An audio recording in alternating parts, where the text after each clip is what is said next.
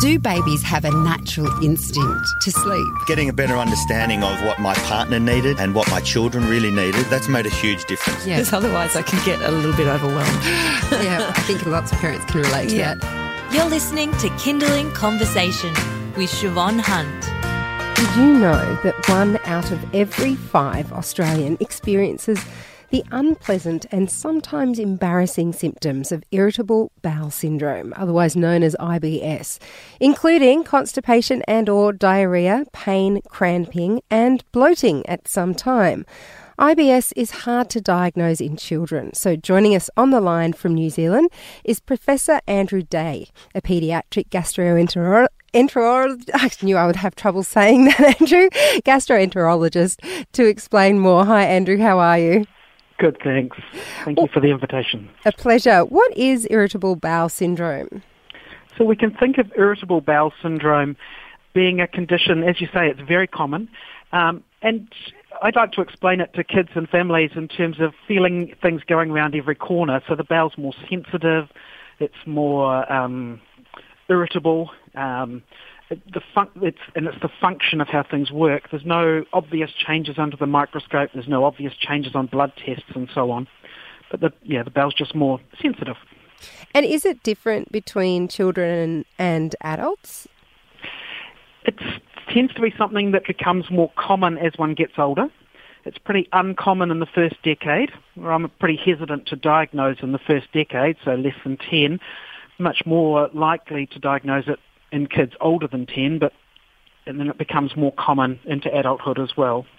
And is it something that's um, hereditary? Like, can we know? Yeah, it often does run in families, yes. And typically, when it begins, I mean, it's not something that's necessarily there every day from somebody's throughout someone's life, but it is something that can come and go, and it can be something that gets worse with stress, worse when you're run down, worse when you're not eating well, or a, an infection that stirs things up.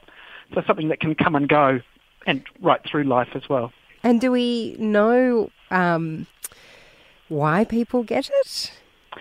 Not completely, no. We know there's lots of important things in terms of there are changes with the bacteria. There are some changes in terms of the um, the way the nerves interact with the gut um, and remembering that the abdomen, if you like, is our second brain, and those nerves are really, really important in terms of the interactions and how they interact with the muscle in the gut and with the rest of the body as well. And when you you were mentioning before that um, you don't necessarily notice anything abnormal in blood tests or um, other, I suppose, more traditional ways of um, diagnosing an illness, how yes. do you diagnose IBS? Well, it tends to be um, making sure that there's not infections or more severe things like celiac disease or Crohn's disease, other things that can affect the gut and the upper or lower parts of the gut. And it's particularly the pattern of things in terms of the pattern of symptoms, the way they come and go, um, and not interfering with how kids grow in terms of getting taller or gaining weight or going to puberty and those sort of things. Yep. So it's excluding important things, but looking at the pattern otherwise.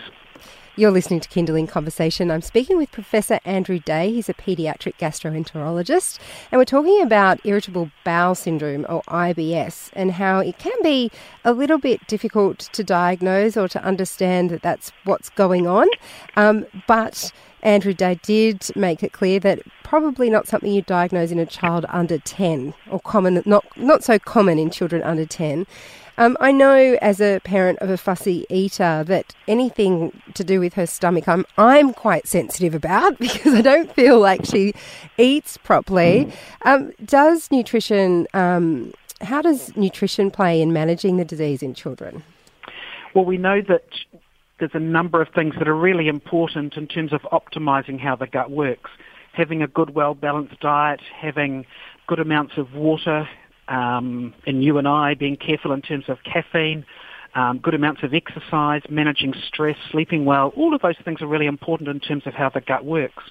In terms of some particular dietary things, we know that good amounts of fibre from fruits and veggies and cereals are really important in terms of um, stimulating the growth of particular bacteria. And one of the compounds that those bacteria make from fibre is something called short chain fatty acids, a great big long term. Um, but those those particular compounds have are the food for the lining cells of the large bowel. So without that fibre, without generating that sort of supply of those short chain fatty acids, and one of them is called butyrate, uh, without that, the, the gut doesn't work very well. So having those preventative things in place is really important. This might be a, a, stupid question here, Andrew, but is it possible that a child can develop IBS through excessive fussy eating? Um, probably not, no. Um, but, um, I mean, as you say, fussy eating is something that's very common, um, and sometimes it can be tied in with other, other conditions. Um, but most of the time it's something that's time related and it gets better with time. Having family meals, having lots of peer interactions, seeing other kids eat, all of those things are really important in terms of normalising eating patterns over time. But my son had um, pate and crackers, and that was his thing that he ate multiple times a day for quite a long period of time. And other kids exist on Vegemite sandwiches and whatever. At least your son got iron. That's a good yes, source exactly. of iron. exactly. and he has taste. Who doesn't like good pate? um, but can IBS be a symptom of a bigger health concern? Um, well, IBS symptoms can uh, uh, can be a, can go along with things like celiac disease. So that's why I mentioned before that it's really important to exclude other things that could be c- contributing to those same symptoms. Anything in adults as one gets older, um, one worries about bowel cancer. Um, things like irritable bowel syndrome again would be wouldn't be typical symptoms for something like that, but they can be very common symptoms that would look like celiac disease and sometimes look like Crohn's disease. So there's things that we'd look for on the history and the examination, but basic blood tests and investigations can usually help in terms of teasing those things out. You, we were just talking before about nutrition, and you were explaining how um, good nutrition can help to manage the disease in children. Are there other treatments for IBS?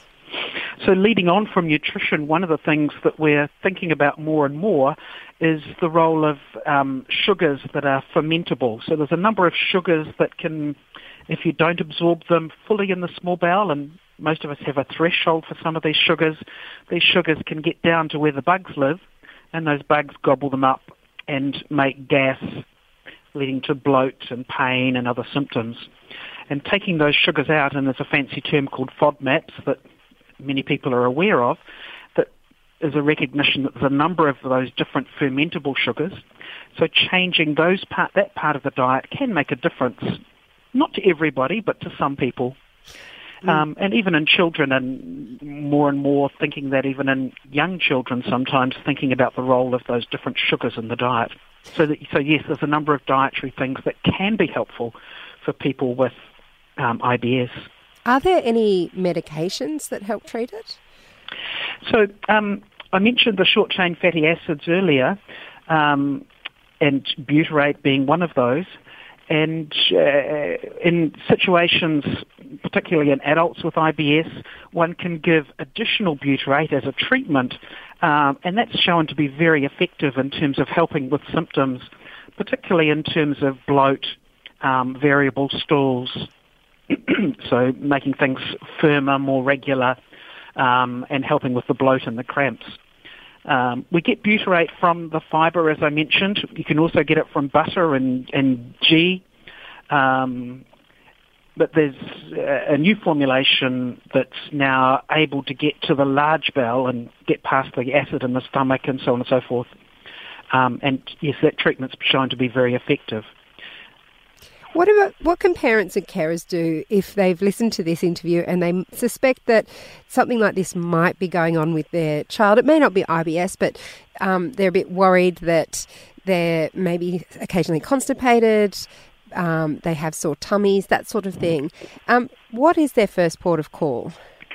Well, I think, um, well, first of all, just briefly in terms of constipation, so that can certainly be tied in with IBS but constipation is another very common thing in children, um, and it's probably one in every six children or infants have some problems with constipation, and that can usually be related to withholding stool, so holding on to stool for various reasons.